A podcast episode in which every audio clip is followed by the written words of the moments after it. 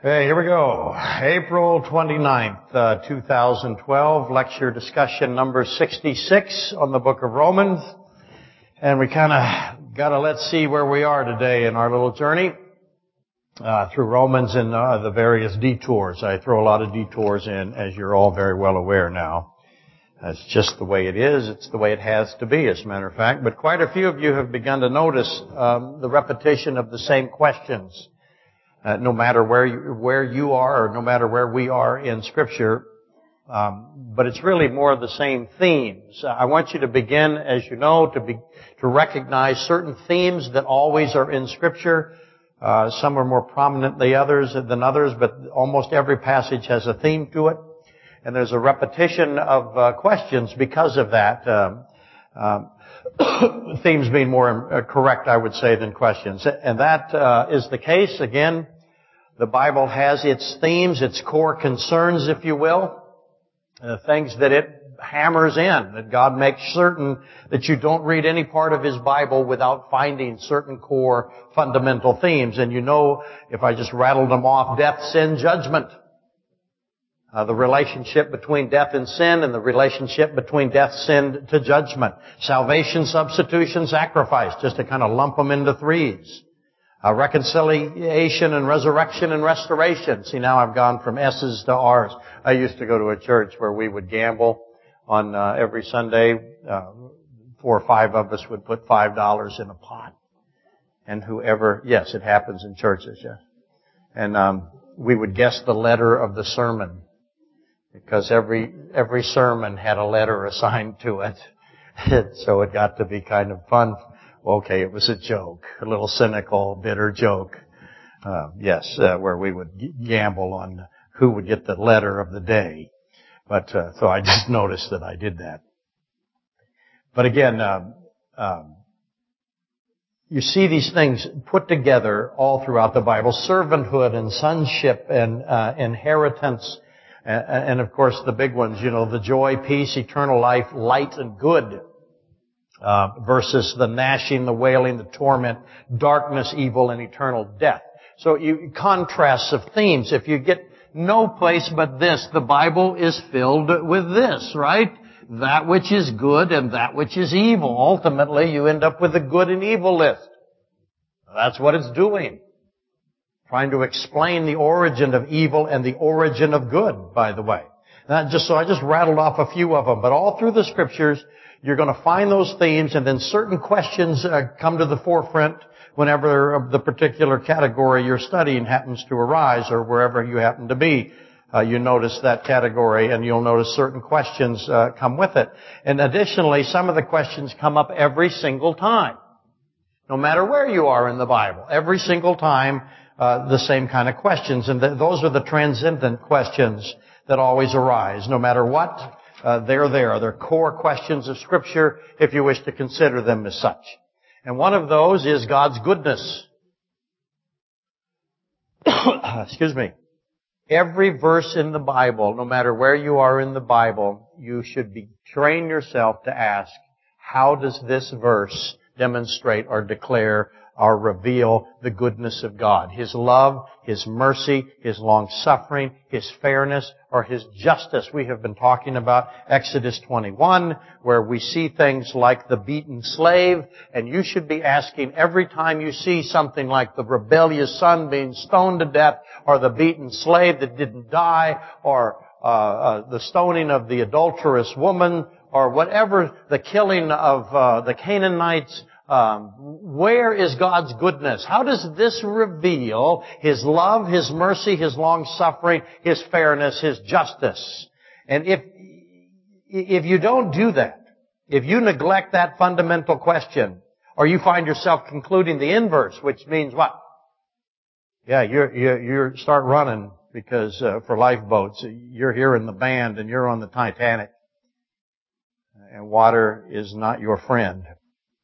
But if you start concluding the inverse, that God is evil or unfair or unjust, you find something in the Bible that the first thought comes into your mind is, I could have done this better than God. He's made a mistake here. Then you're in, you're in the, uh, the Atlantic Ocean, sinking to the bottom.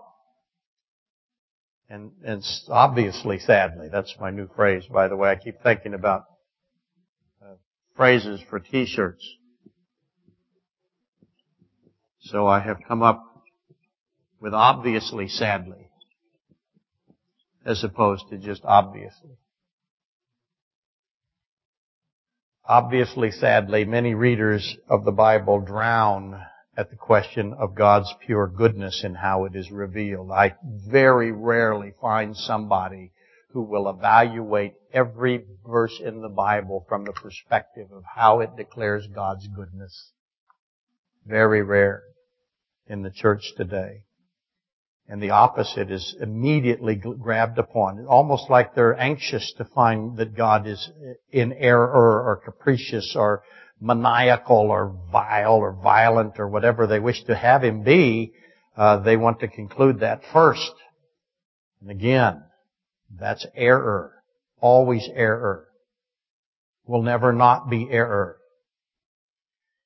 So, many readers of the Bible drown at the question of God's pure goodness. And they also therefore fail where else? If you don't think God is good, where else are you going to fail every single time? You're going to fail at the deity of Christ. It's absolutely right. You should look at the Bible, especially the New Testament, and every time you read something in the New Testament about Christ, something He says, something He does, you should be asking, how does this reveal His deity?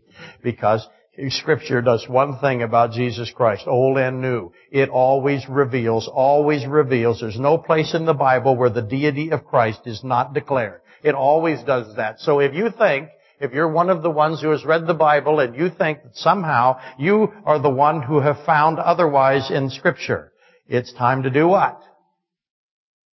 Yeah, get off the Hindenburg.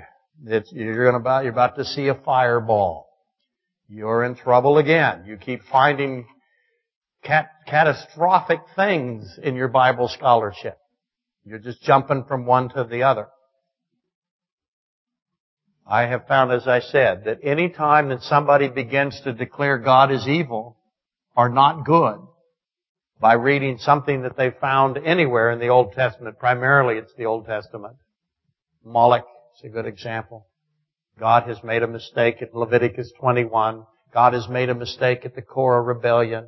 God has made a, it's just constantly God making mistakes. Anytime I run into somebody who has that mindset, does not figure out that it's the opposite of that, they also struggle mightily with the deity of Christ. They, they say Christ is afraid, Christ can't figure things out, uh, he's fooled, he doesn't know who the woman is that grabbed his uh, uh, he, He's just lost and confused. He wants to get out of his own crucifixion, and we end up with all kinds of just pure nonsense. And those two go together. The goodness of God, the deity of Christ, both are always declared in Scripture. If you think otherwise, like I said, uh, what was it on the Hindenburg? Was it hydrogen or helium? I think it was hydrogen. Hydrogen explosion. That's what's coming your way. And those two are the fundamentals, if you will. And that's where you should always expect to start. But others constantly will find you as well. And um, you know, there are questions that are, are, are there along with those two because they are so tightly related to them. Questions on the origin of life, the definition of life, the purpose of life, all over the Bible. Um, you put it in the question form. Who made life? What is life? We were taught when I was young to go into every biology teacher's class and ask him to define life. And the reason we were taught that was why?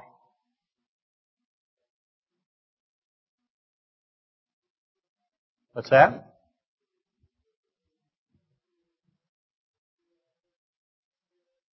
Well, that's, that's absolutely correct, but mostly it's because life cannot be defined. There is no answer to the question, what is life? What's that? Yes, he did. That's right. That's the, and that's where police is absolutely correct. You cannot make a physical uh, definition. You must have a spiritual definition of life. And, and that raised that immediately in every college biology class or high school biology class that I ever went in was to, was to bring it to that Forefront, immediately. And most of my teachers, by the way, because I'm what?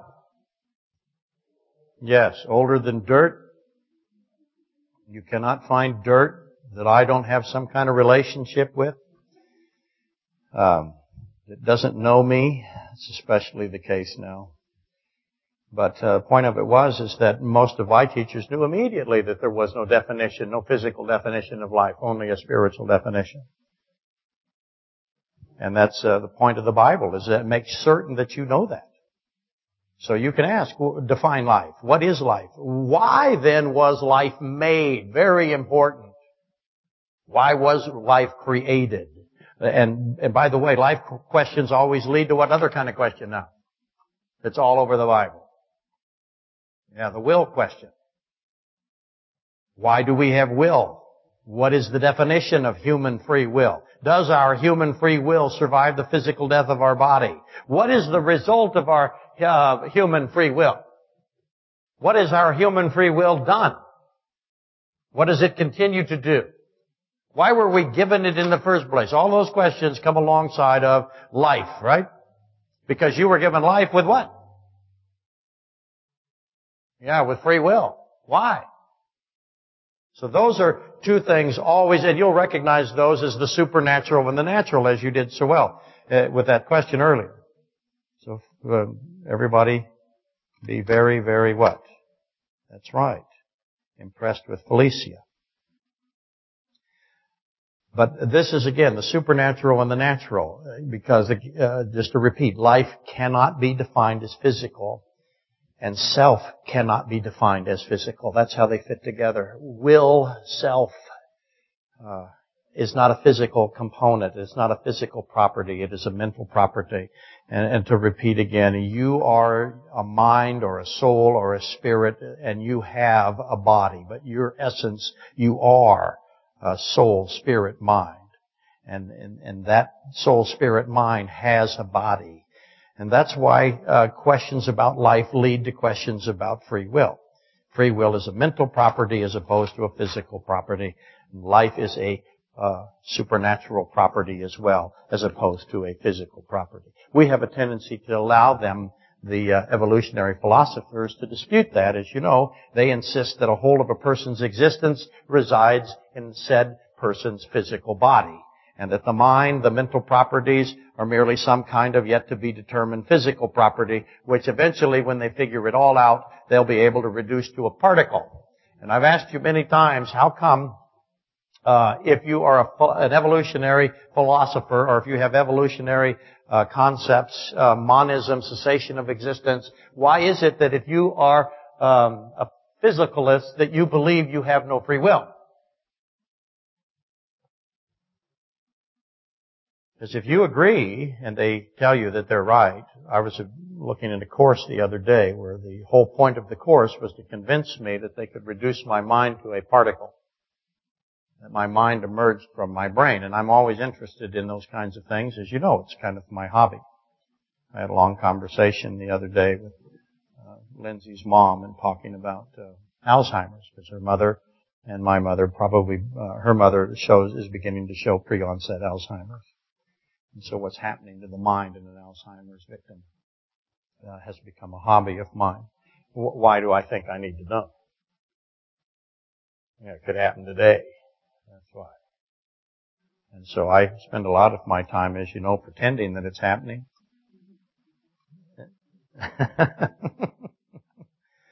uh, much to the delight of my family. okay, anyway. Why is it that uh, reducibility is so important? Why is it that if you if you think that your mind can be reduced to a particle, that that eliminates free will. Uh, let me try to explain as best I can. Small particles have no will. They're what? They're, they have no purpose. They have no value. They have no immortality. Small particles are exactly that. They are just small particles. They are tiny physical properties that can be located, weighed, measured, and electrically and it's and electrically charged, or we can determine the electrical charge to it. And if you agree, if you think that the uh, evolutionists are correct, and they conf- confidently assert that they are, if you accept that all that a person is can be found in his or her body, and all value is physical, and by the way, you can see again the morality of that, can't you? If I am judging you based only on your physical capability, what have I decided about the very weak or the very old? Or the very young? That's where the eugenics movement, that is where Margaret Sanger and Planned Parenthood and all of that garbage has come from. Physicalism. I am based or valued on my physical capability, if that's it. That is the opposite of what? The Bible. Absolute, total, complete opposite. That is why evolutionary philosophy and, and the Bible can never be compatible. Anyone that tries to do that, it just drives me, what's the word I want? yes. Insane. That's right. Anyway. They, the, the, philosophers, the eugenics movement, they all say that all we are, all our value is physical. And therefore, all existence has to be what? Random. It has to be purposelessness. It has to, then it would be soon extinguished. And consciousness and free will are just merely illusions. You have no free will. Why again? Because you're just particles. And particles are what? Just randomly being particles. They have no intentionality. So if I can reduce the mind to particles, then I have eliminated uh, consciousness and free will. They're just merely illusions. I think I have consciousness and I think I have free will and I'm just fooling myself. That, by the way, is evolutionary teaching. Dogma, monism, part of physicalism. That is what they teach in every biology class in every university. And if you don't accept that, what do they tell you? They tell you you can't, you can't get a degree in biology. If you say to them, well, what about the law of biogenesis? You cannot get a degree in biology. You must believe in cessation of existence, no free will, no goodness, by the way, I'll get to that in a minute. Only purposelessness in order to get a degree from our university system, most of which are public.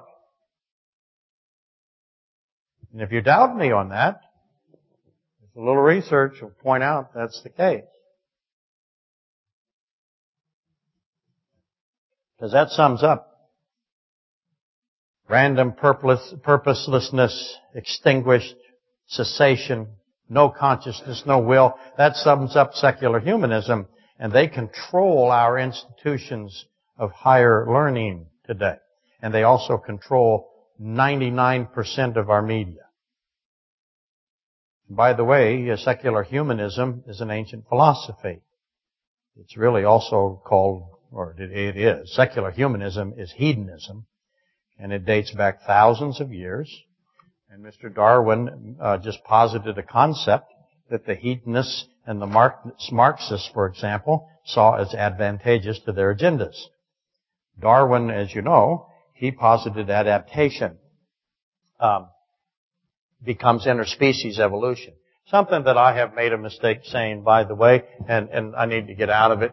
Um, you need to know things change. The evolutionists do not accept something that we call uh, microevolution. They don't accept it. There's evolution and there's nothing else. That's all they believe. There is no microevolution. There's adaptation. And that's all that Darwin did. He took adaptation and he decided that it would eventually lead to interspecies um, evolution or if you will, an interspecies creation or an interspecies uh, process. If I have an interspecies process that, is, in other words, if I have a species created through a uh, evolutionary adaptation process of some kind, natural selection, whichever one you want to make, what have I taken out of the species development? I have taken goodness out of it. Because now there, uh, I remove goodness and if I remove goodness, what do I remove as well? I remove will. In other words, creation or species did not come about by design. Design would, creation is good. A creator would therefore also be good, and a creator would will or intend something to occur. If I can have uh, interspecies evolution, then I have no will. I have just a random event or a random process. If life is based on a random event and a random process with no purpose, it's just accidental, then there is no free will, and there is no, essentially no consciousness, no anything. And there's no goodness. There's only particles. Particles are just particles and thus hedonistic self-worship. If you don't understand how I get from no will, no goodness, no uh, creation, no immortality, no accountability to hedonism, see me later and I'll explain it to you. Hedonism becomes self-worship, self-gratification, and has been very common through history. It is, by the way, very, very prevalent in today's society, is it not? Everything is about the self. What's in it for me? What can I get out of life? That, by the way, is the opposite of what God says in His Bible, isn't it? His purpose for you is what can you give to others. And all of that brought us to James chapter 2, as you know, and that where, that's where the Bible tells us not to be ensnared by such obvious lies. It is so obvious you should not be fooled by it. How can anybody be fooled by this? It is a deception. It's a lie. And how ironic, by the way, that physicalism was designed, has its origin from who? Who is the father of all these lies? John 8:44. See, its whole origin comes from uh, what I would call very carefully, however, a non-physical being non-physical in the sense that Satan has absolutely no doubt about his immortality, or yours for that matter. How interesting that he would uh, think that uh, he could make us uh, believe otherwise, and that's fascinating to me, as you might think. All of the angelic uh, uh, realm, uh, um, and I made this comment um, the other day to Catherine. I said if a body was in a room, a dead body, and we walked in, human beings, we would go, this is horrible. We have a dead body in here. Uh, what are we going to do? A person has lost their life. Where if an angel walked into the same room and saw the same dead body, what would he say? Here we go, oh, well, we have a temporary suspension of physical activity. The life has not been lost at all. That's just a suitcase. Or that's just a mechanism or it's just a, an airplane or whatever you want, a car or a horse in the sense of the ghost and the horse or the rider and the horse or the pilot and the plane, whatever analogy you want, they would see the body not as the person and they would wonder where is the person? Where we foolishly think the person is the body even though we should be trained otherwise. How fascinating that the origin of the lie, that cessation of existence or physicalism, if you will, all that we are is a physical entity, that the origin of that is somebody who knew very well that it was not even remotely true. It's absolute, total, complete nonsense. He knows it. Cessation of existence, by the way, was never part of Satan's original lie, so that's the abundance of his traffic, Ezekiel 28:16. And so that fascinates me. Because the angelic host, they know fully, they fully understand the differences or the difference between temporal death and eternal death. Only humanity is deceived by this cessation of existence nonsense. We're the only place. You can't even get a, you can't get a, a guinea pig to believe this. Certainly not the angelic host. Only humanity. And only that of humanity which considers itself to be the most enlightened, generally speaking, believe in cessation of existence. And so, I find that to be ironic, and, and, and as is my usual habit, I contemplated the first committee meeting where it was, where Satan proposed this addition to his system. And, and I don't underestimate Satan's uh, uh, intellect. It's extraordinary. The Bible says he was filled to the brim with intellect. So he's certainly smarter than I could ever imagine, and he thinks uh, in ways that I cannot imagine. But I still try to, and I assume that there's some kind of committee meeting with the new idea. Because he's not outside of time, and he obviously uh, puts his plan and he maneuvers it and manipulates it as he goes. He responds. He is not proactive. He is reactive. Who is the proactive one in the contest? It is God who is proactive. Anyway, so I assume that Satan has a meeting and he uh, has decided to convince the post-flood humanity of uh, cessation of existence upon physical death. Because you could not convince pre-flood humanity of that. Why not? Because I had, uh, if you will, commingling between the angelic realm and the physical realm. And I had the Garden of Eden. I could sit down and talk to Adam uh, Adam had wisdom and under it. You could not convince anyone prior to the flood that there was cessation of existence upon physical death and that all we were was a physical entity. Anyway, this idea that Satan proposes, cessation of existence, monism essentially, that idea never really grabbed hold until the 19th century, so it's relatively new. And so I can imagine the committee uh, having trying to institute this monism and they got a little bit, uh, you know, they got some places uh, reasonably well, but overwhelmingly. By the way, what percentage of the United States uh, is monistic? That believes we uh, cease to exist upon death. What percentage? Do you know? You ever see the percentages? It's about it's about ten percent. That's all. Almost 80, 90 percent believe that we will survive physical death. Only about uh, eight to ten percent think that uh, when somebody dies, they cease to exist. At least that's how they answer the polls. And, and I believe that's reasonably accurate because uh, the position is so easy to destroy. Uh, uh certainly, everybody knows somebody that can do that. Anyway, so I start to think the committee has to do this. They're, they've decided we're going to convince people that they cease to exist. That's going to be in our new uh, plan of Satan. Satan is institutionalizing it, and, and we're going to uh, put our efforts and our resources and uh, and for hundreds or thousands of years there was really no return on their investment. But finally, Satan's low opinion of humanity has prevailed uh, has shown that we will eventually believe anything, no matter how absurd, no matter how indefensible. Immortal beings will and and and have been able uh, to uh, uh, been convinced that they cease to exist. You have entire countries now that are atheistic. Europe primarily atheistic. The United States is almost uh, on its own now. Uh, we're considered to be uh, backwoods hicks compared to China, Russia, uh, and uh, uh, Europe. As you know, communism, its number one foundation is atheistic. That's what communism is foundationally, is atheistic. So uh, you'll see Mao and and uh, and the uh, communists of Russia. Their intention was to destroy any remnant of of a, a church structure.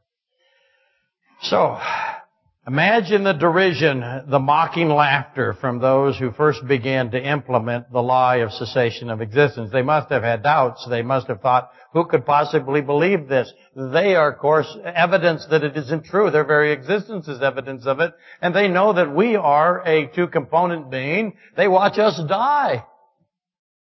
They know there's no cessation of existence, but they're going to convince humanity that there is. Could, could anyone be gullible enough to fall for this? But never underestimate the human uh, predisposition to run into highways.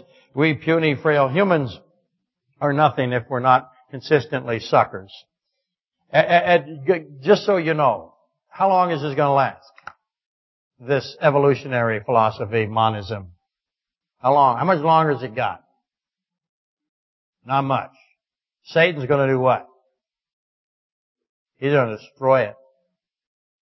There will be no atheists in the tribulation. Not one single one.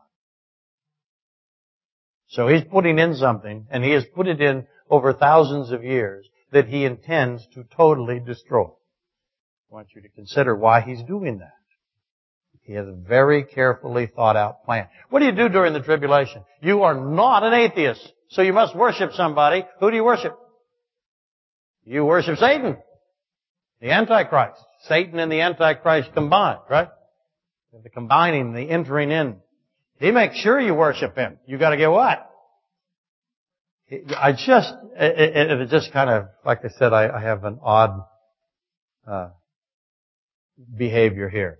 It fascinates me to anticipate the academic community of this country when they all bow down and worship uh, the Antichrist and cease to be atheistic.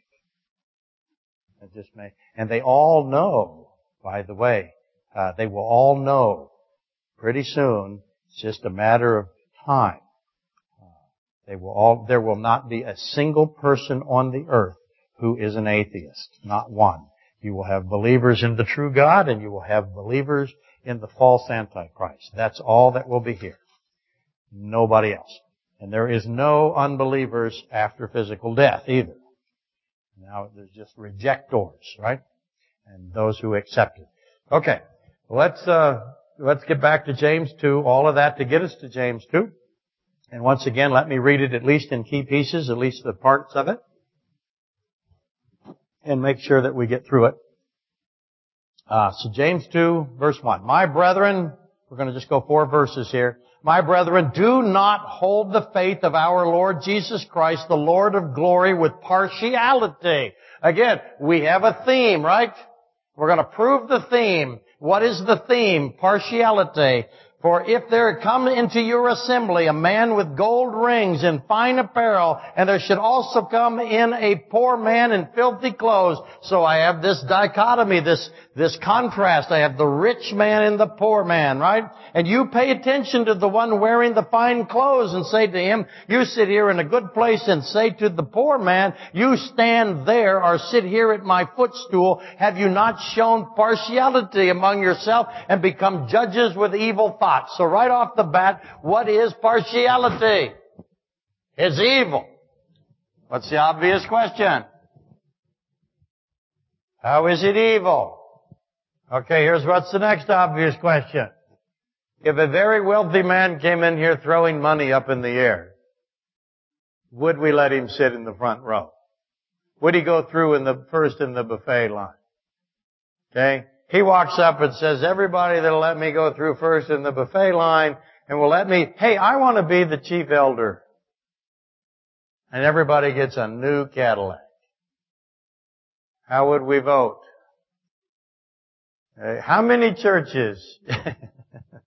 Fortunately, we're not filming your response for the internet audience. They, they think you're still pure, uh, and then you can't be bought. Obviously, obviously we're, we're struggling with our, uh, our, we're now negotiating our price.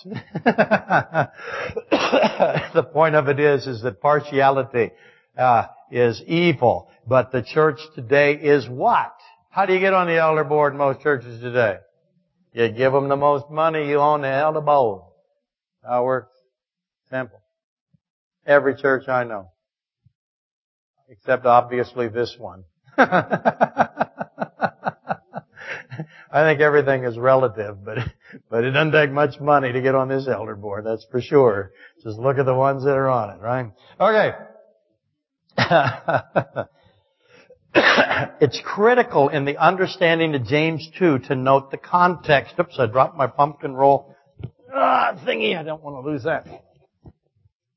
Uh, it's critical to this warning to not show partiality. That partiality, it's a warning. If you show partiality, you're going to become evil as a church.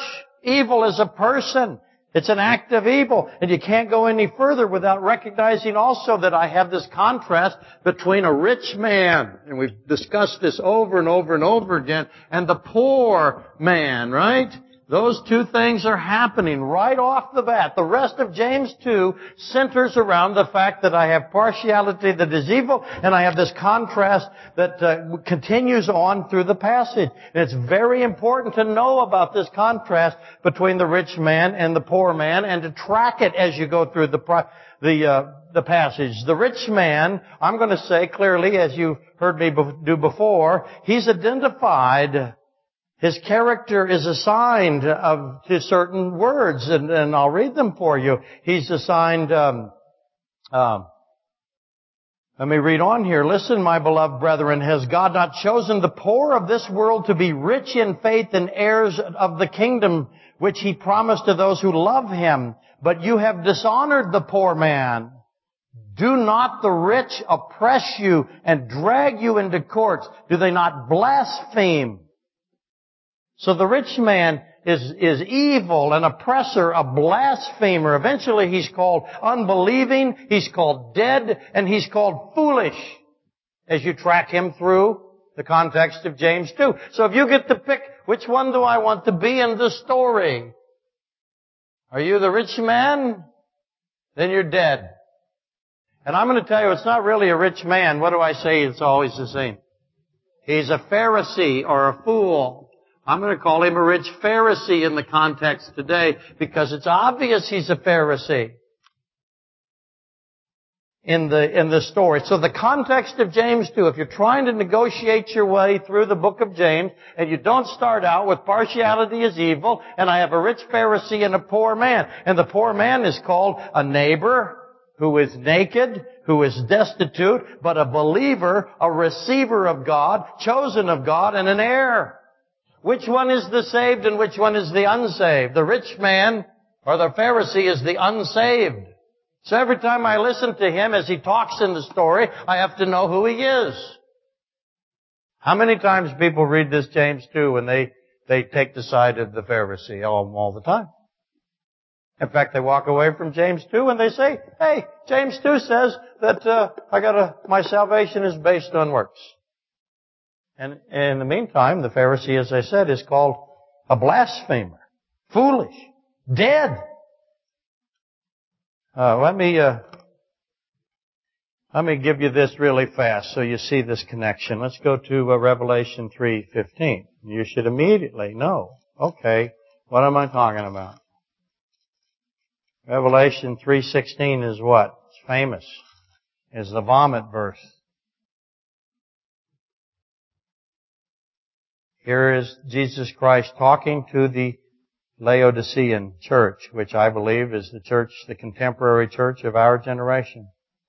I know your works, that you are neither hot nor cold. I could wish you were hot or cold. So then, because you are lukewarm and neither cold nor hot, I will vomit you out of my mouth. That is Christ talking to the church of our age. I'm convinced of it. Because you say, what's he say? What does the church of the end of the age say? I am rich. Really? I am rich, have become wealthy, and have need of nothing, and do not know that you are wretched, miserable, poor, blind, and naked. You see the same words showing up here? Same as James 2. I got nakedness, I got destitution, I have rich, I counsel you to buy from me gold refined in the fire. That's himself, by the way. That you may be rich, really rich, and white garments, that you may be really clothed, that the shame of your nakedness may not be revealed, and anoint your eyes with eye salve, so that, that you may see. As many as I love, I rebuke and chasten, therefore be zealous and repent. See again, he says that the, the rich man there is wretched and blind and not rich and not clean. He's filthy. It's the opposite. The filthy uh, poor man is really the clean one, and the rich fine man in James 2 is really the filthy one, and the poor one. Do you see that? That's what's going on here. If you think that the rich man in the story is doing good, you're upside down. Back on the Hindenburg you are. Okay? So recognize the relationship uh, between Revelation 3:15 and 19 and James 2 and the contrast that is in both. So the rich man, the rich Pharisee, he's going to propose some arguments here in a minute. He's going to engage in a debate. The one who believes that he is rich will debate somebody in this passage in James 2. He's going to debate James the Just. Okay, who is James the Just? He is the oldest of the children of Mary. The mother of the holy thing. So now, the one whom God chose to put the holy thing in, right? Which is himself. Now, let's read James 2. We'll start. This is this debate. I have the rich Pharisee who thinks he's in need of nothing, who thinks he's rich, and who thinks he's clean. And Christ says, you're not rich, you're not clean, you're blind, and you're certainly not something else. Because the rich man thinks he's in need of nothing. And that isn't true. What's he in need of? So here's the debate between James the Just and the Pharisee. What does it profit, my brethren, if someone says? So who's going to say, who is the someone in the context? I propose to you that the someone who says is the rich Pharisee. If he says something. What does it profit, my brethren, if someone says he has faith but does not have works? Can faith save him? If a brother or sister is naked and destitute of daily food, and one of you says to them, depart, now who's, who's in the story? And one of you says to them, depart in peace, be warmed and filled, but do, you do not give them the things which are needed for the body. What does it profit? Thus also faith by itself, if it does not have works, is dead. What is the context of that verse? The context of that verse is the discussion between a Pharisee who is dying and filthy and thinks he's rich and thinks he's clean and thinks he has need of nothing and James the just. That's the context. But someone will say, you have faith and I have works. Show me your faith without your works and I will show you my faith by my works. You believe that there is one God. You do well. Even the demons believe and tremble. But let me slow down here. But do you want to know, O fool, that faith without works is useless? Was not Abraham our father justified by works when he had offered Isaac his son on the altar? That's a fantastic picture of Christ. Don't take that out of there. That's Genesis 22 as opposed to Genesis 15. Do you see that faith was working together with his works and by works faith was made perfect? And the scripture was fulfilled which said Abraham believed God and it was accounted to him for salvation. And he was called the friend of God. You see then that a man is justified by works and not by faith only. Likewise was not Abraham, or not Rahab the harlot also justified by works when she received the messenger and sent them out another way. For as the body without the spirit is dead, so faith without works is dead also. What do you have to have here? You have to have the correct definition of that word. How many of these words are in that sentence that I gave you? I wrote works on the board for the people on the internet. Two people are going to use that word. One of them will be James the Just. Ah, down goes Frazier. And the other one will be the Pharisee. Do they have the same definition of the word? No. How does James define it? Okay, immediately, James the Just. Let me start again. If someone says he has faith, what's implied? If I said to you, one of you thinks you have faith, what did I just imply? That you don't have it. You think you've got it. Does the rich Pharisee think that he is in need of salvation? Do the Laodiceans think they need salvation? What do they have that makes them think they don't need it? They got money. And the, well, in the Pharisees' case, but the Laodicean church, well, we got some money. But you're absolutely right. The rich Pharisee has not just a sacrificial system, he has circumcision. And he's convinced he's saved. He doesn't need it. Don't talk to me. I don't need it. Got it. I'm in. Actually, I tell this story a lot. I actually had a guy come up to me a few years ago and tell me to my face as honestly and as sincerely as he could that God loved him more than me. Okay? This should be good. And the reason he thought that is because God gave him more money. God's love is how much money He gives you. Do you think there's any possibility that that's true? If you do, look around. You're in the middle of the highway and the semis are rolling at you and start dodging and weaving, you know, kind of go in, and out, start practicing because you, you're in so much trouble. If you think God loves people and demonstrates it by giving them money, holy mackerel, honey child, I don't know what to say. But you're in trouble. How many people, though, believe that? Lots of them. I found one. I found more than him. He was just one of the first that would tell me to. Uh, uh, I don't know if he still believes it or not. Probably he does. The opposite is true, by the way. That's how come I know God loves me more than you. Thank you for laughing. I worked hard on that joke. Neither is true, right? God shows no partiality. Okay. If someone says he has faith, notice the implication of the word if.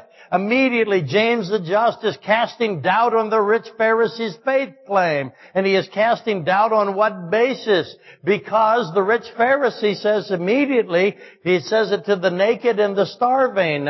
So again, this contrast, the rich man Pharisee who believes something, the rich man Pharisee believes he is clothed, he believes he is rich, and he believes he is in need of nothing. Define in need of nothing. In the context, it's obviously salvation. The rich man believes he is in, he doesn't need salvation. He believes he's got it. Now, define faith of the rich man. What, what does the rich man believe? He believes he's saved. He believes he's blessed. Just a second. He believes that he is, doesn't need to be saved. He thinks he's clothed. Is he right? He's wrong on everything. Does he need salvation? Yes, that's the context. So what he believes, will it save him? No, everything he believes is wrong. Go ahead.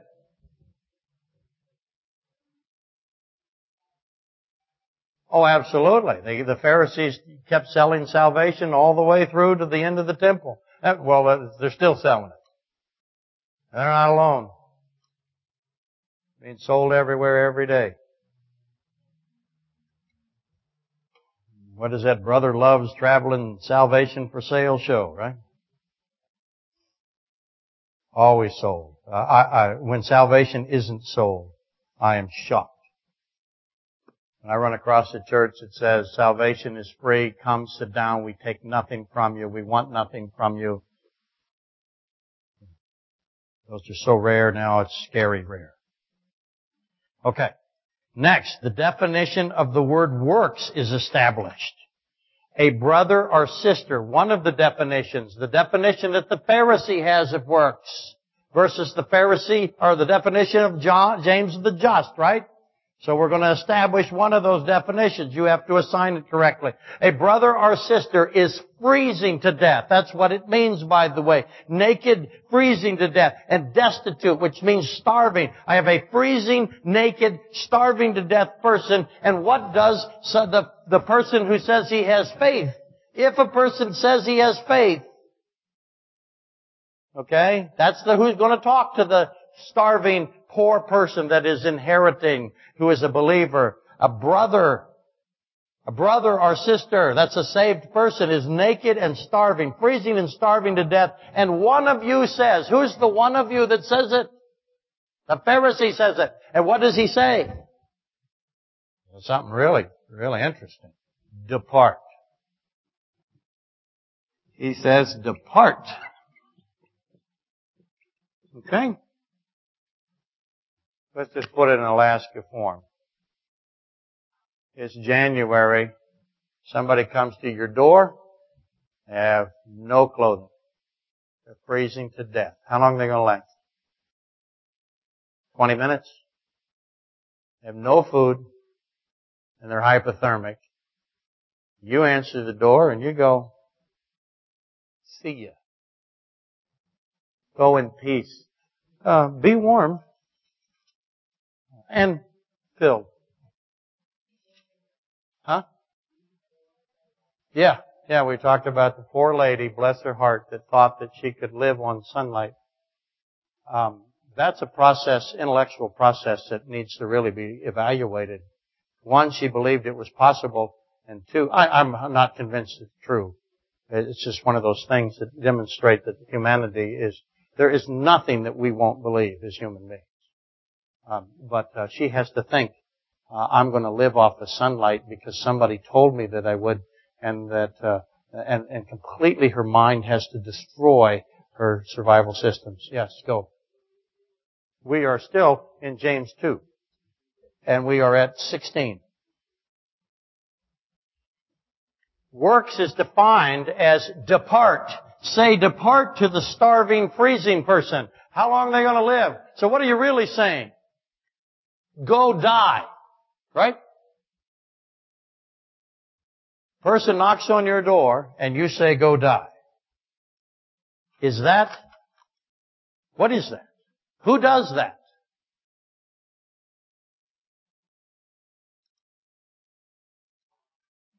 Okay, obviously, the Pharisee tells the brother or the sister to depart and die, and obviously the rich Pharisee that the church has shown par- partiality to. That person in the church is put where? How do we start? Put in the front row, right? Put in the front row. While the poor man in filthy clothes is told to stand, or worse, sit here at my footstool. What is meant by sit at my footstool? Yes, slavery. Absolutely right. Ownership, superiority, possessiveness. Romans 1:11 There is no partiality with God. God does not do partiality. He calls it evil. So if you see someone who says he has need of nothing, who tells the poor to depart and die, eh, if he says he has faith, what do you conclude? You conclude that his faith is dead, whatever it is. Now you get into a discussion on why do you love? And then you get to how do you love? Then you must decide, define love your neighbor. Depart and die when they need life. See, do you say to the person who is seeking life, do you say, depart and die? If you do, do you love them? How do you define works? How do you define love? What is the relationship? See, loving your neighbor is sitting them in the front row. All and any of them, because all and any are the same. Everybody sits in the same place. Everybody has the same status. There is no one who has more status than any other one. God has no partiality. Never say to anyone, depart. God wants who to be saved? Every single person. He says so. He wills that none should perish. How come people perish then? Back to will we go. But never say to anyone to depart and die. You following that a little bit? Hang on, I gotta go. I'm down to three or four minutes. You can get me afterwards and we'll finish it again next week. Next, the rich Pharisee says to James the just. What's he say? So far I have a rich Pharisee that sits in the front row and he says a couple of things. He says he has faith. He says depart and die. And then he says this on verse 18. You have faith and I have works. That's in quotes. That's a quote of the rich Pharisee. What's he saying? What's that mean? You have faith, I have works. If I come to you and say, you have faith, I have works. What am I saying?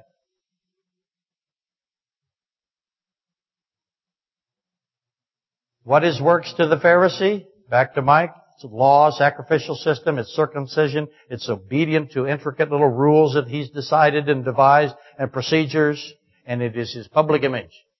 He's a Pharisee. He's good at this stuff. He has a rope. He knows how many steps he can take. He knows where he's got to be. He knows what, what ceremony to do. He's got it all down. And he is what? He's saved. He is saved by what? No, it's worse than that. He's saved by who? Himself. That's right. You have faith. I have me. Your salvation system's based on obviously not you. You can't cut it. You stink. Me, I'm saving myself, baby. I'm good at this. I have works. And then James responds to that. The Pharisee is clearly asserting his superiority. Notice it again is a quote by him. James responds and he says, show me. Show me. Prove it to me. I will prove, I will prove it to you. You prove it to me. Show me and I will show you. Prove to me your works are superior. Your system, you are superior. Prove to me you're better. What are we, what's the context of the whole chapter? No one's better. And it's all about a guy who says what? He's better. And it's all about a church that does what? Treats him like he is. Does the church today treat the religious people as if they are better? What's that? What does God call? Yeah, He calls that partiality, and He says that is evil thoughts. Stop it. Stop worshiping the pastor. Just like you. He's in need of. He's the same. We are all the same. James says, I will prove that faith alone in Jesus Christ saves, and I will prove that your, that your works are uh, useless and dead. Okay? So the proving of belief versus the proving of works is now front and center. Who can prove what is true? And the key view in, or the key verse, I'm sorry, in my view is this fantastic verse in James 2.20. But do you want to know the truth. What's the answer? Does the Pharisee want to know the truth? No, he doesn't. The rich fool, he calls him, do you want to know, O foolish man? The rich fool, the rich foolish Pharisee does not care what is true. And Bill and I got into this a few years ago. Does the truth matter? Does the truth matter to those who see only the physical, those who focus only on the physical reality? Do they want to know the truth? And the answer is immediately given, O foolish man, O foolish man. The truth doesn't matter. They will remain to, uh, they will choose to remain fools. Okay?